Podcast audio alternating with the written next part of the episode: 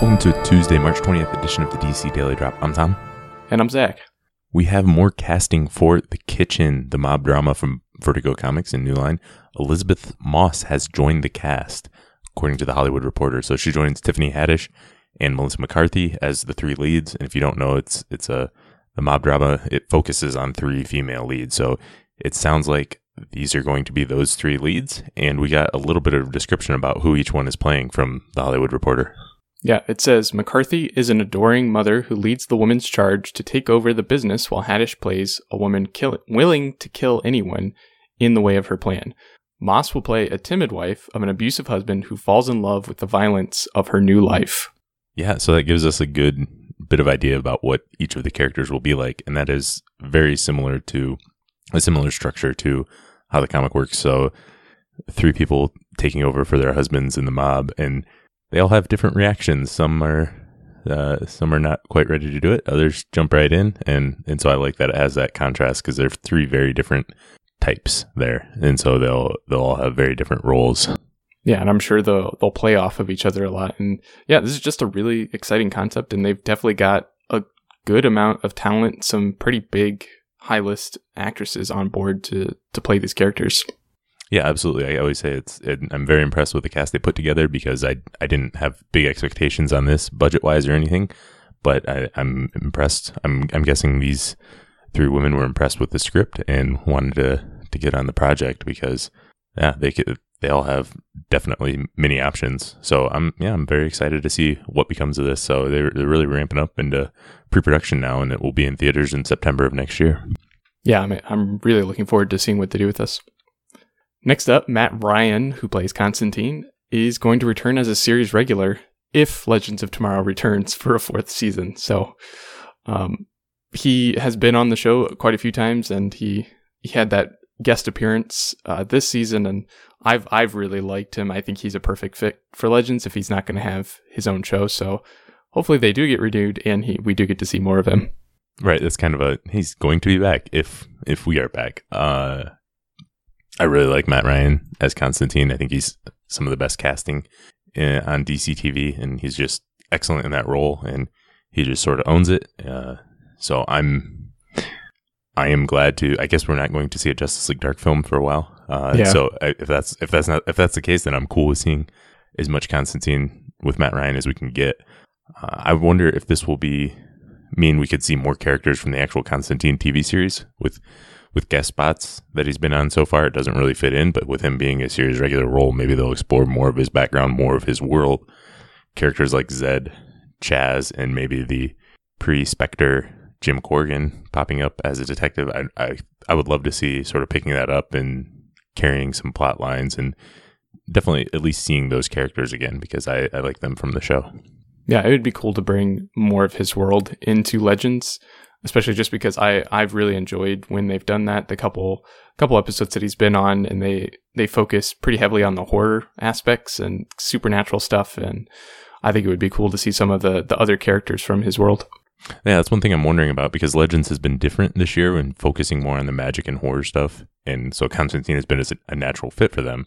I wonder if that means they're still planning to have some magic and horror next season, or if they're just to have Constantine doing sort of regular things and bringing his his kind of magic into more traditional legend situations where they're not necessarily dealing with magic or you know it'd be different seeing Constantine work on sci-fi problems. I wonder if I wonder I'm just curious how they're going to balance that. Yeah, that's a that's a good point. I think the magic and horror stuff has been some of has been where Legends has worked best this season.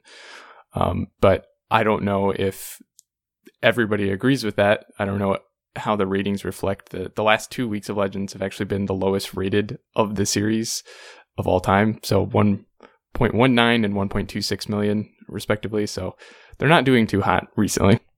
Right, and it's been steady around 1.5 or above before that. So I wonder if you know we know everything is moving more towards apps and streaming, so it's tough to judge the ratings when we don't know such a huge portion of it.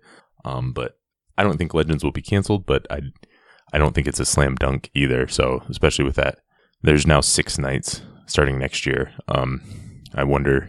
I think it's got a good chance of being renewed, but it wouldn't shock me if one of the DC shows didn't make it back for next year. But I, I tentatively expect them to with six nights of programming from the CW. Yeah, and there's a lot of shows on CW outside of the DC stuff that get lower ratings than that that they still keep renewing. Right, but they're also um, lower budgeted, most likely. Right. uh, you Yes. know, less special effects, and and that's something maybe Legends will continue. It seems like they continue to have special effects budgets dropped. That's my opinion based on what we see. Um, so maybe that's the case where they they're back, but a lower budget. Yeah. Last up, we have a Twitter question from at Batman Jurassic. What are the chances we will see Jeffrey Dean Morgan as Batman and Lauren Cohan as Joker in the DCEU? So if you don't know, in Flashpoint, Thomas and those two characters played Thomas and Martha Wayne in Batman v Superman, and those characters become Batman and Joker in the Flashpoint timeline. Uh, what do you think of that? Do you think that's a good chance? I know we've talked about it a lot, especially with Jeffrey Dean Morgan. Uh, he he continues to tease it. He said it would probably be the thrill of a lifetime to put on the bat suit in a recent interview with Total Film. Do you think that's uh, do you think there's a good chance of seeing that? I would put the chances at right around maybe 10%. I don't think Wow. there's that great of a chance of it happening. I would absolutely love to see it happening, but I don't know. I I guess I don't really have a lot of evidence to back that up. That's just my gut feeling is I I don't think it's going to happen. Wow, even even briefly in uh, in uh, sort of in the Flashpoint film. Nope. Oh, all right. I think I'm not expecting to see Lauren Cohan as Joker. Maybe a nod to it, like they did in the Flashpoint Paradox animated film. But I think if you're gonna do Flashpoint, I think there'll probably a good chance of Jeffrey Dean Morgan as Batman. I would put it at 55 percent chance that he will be Flashpoint Batman. Uh, but you know, we don't know how much of Flashpoint is going to be brought into it. I think Flashpoint Batman is one of the biggest draws to to a Flashpoint storyline. Uh, Deadline said that Joby Harold's page one rewrite. We forgot to mention this a while back when John F. Daley and Jonathan Goldstein were uh, put into talks to direct the film, and, and they said Joby Joby Harold's page one rewrite just quote incorporated elements of Flashpoint. To me, that makes it sound like it's not going to be a full full two plus hour film of Flashpoint. It might be a situation where first two acts are like a traditional Flash solo story, and then something screws up, and the third act is or part of it is set in the Flashpoint reality before he gets back. Um, in which case, it wouldn't. Surpri- I think we'll see at least an extended cameo of Jeffrey Dean Morgan. I would expect to see that because I think that would be a big letdown if there wasn't at least a brief glimpse of Flashpoint Batman in a Flashpoint film. Yeah, I I mean, I would love it if they did that. I don't like I guess my reservation is there's going to be a lot of confusion about who is Batman coming up and I don't know if they want to add to that confusion by creating an alternate version of him played by a character that we've seen in already seen in a Batman film with Ben Affleck as Batman. So, That's true, know. but I think it you know showing, and it's, it's an alternate timeline and stuff. So I think it, I think they can explain that pretty well in the film, uh, and I think that would be one of the big draws. So yeah, I, I under, I definitely understand where you're coming from about the confusion, but if it's clear that it's an alternate timeline, I don't think it would be a big issue. yeah. So hopefully I get proved wrong cuz I do want to see this.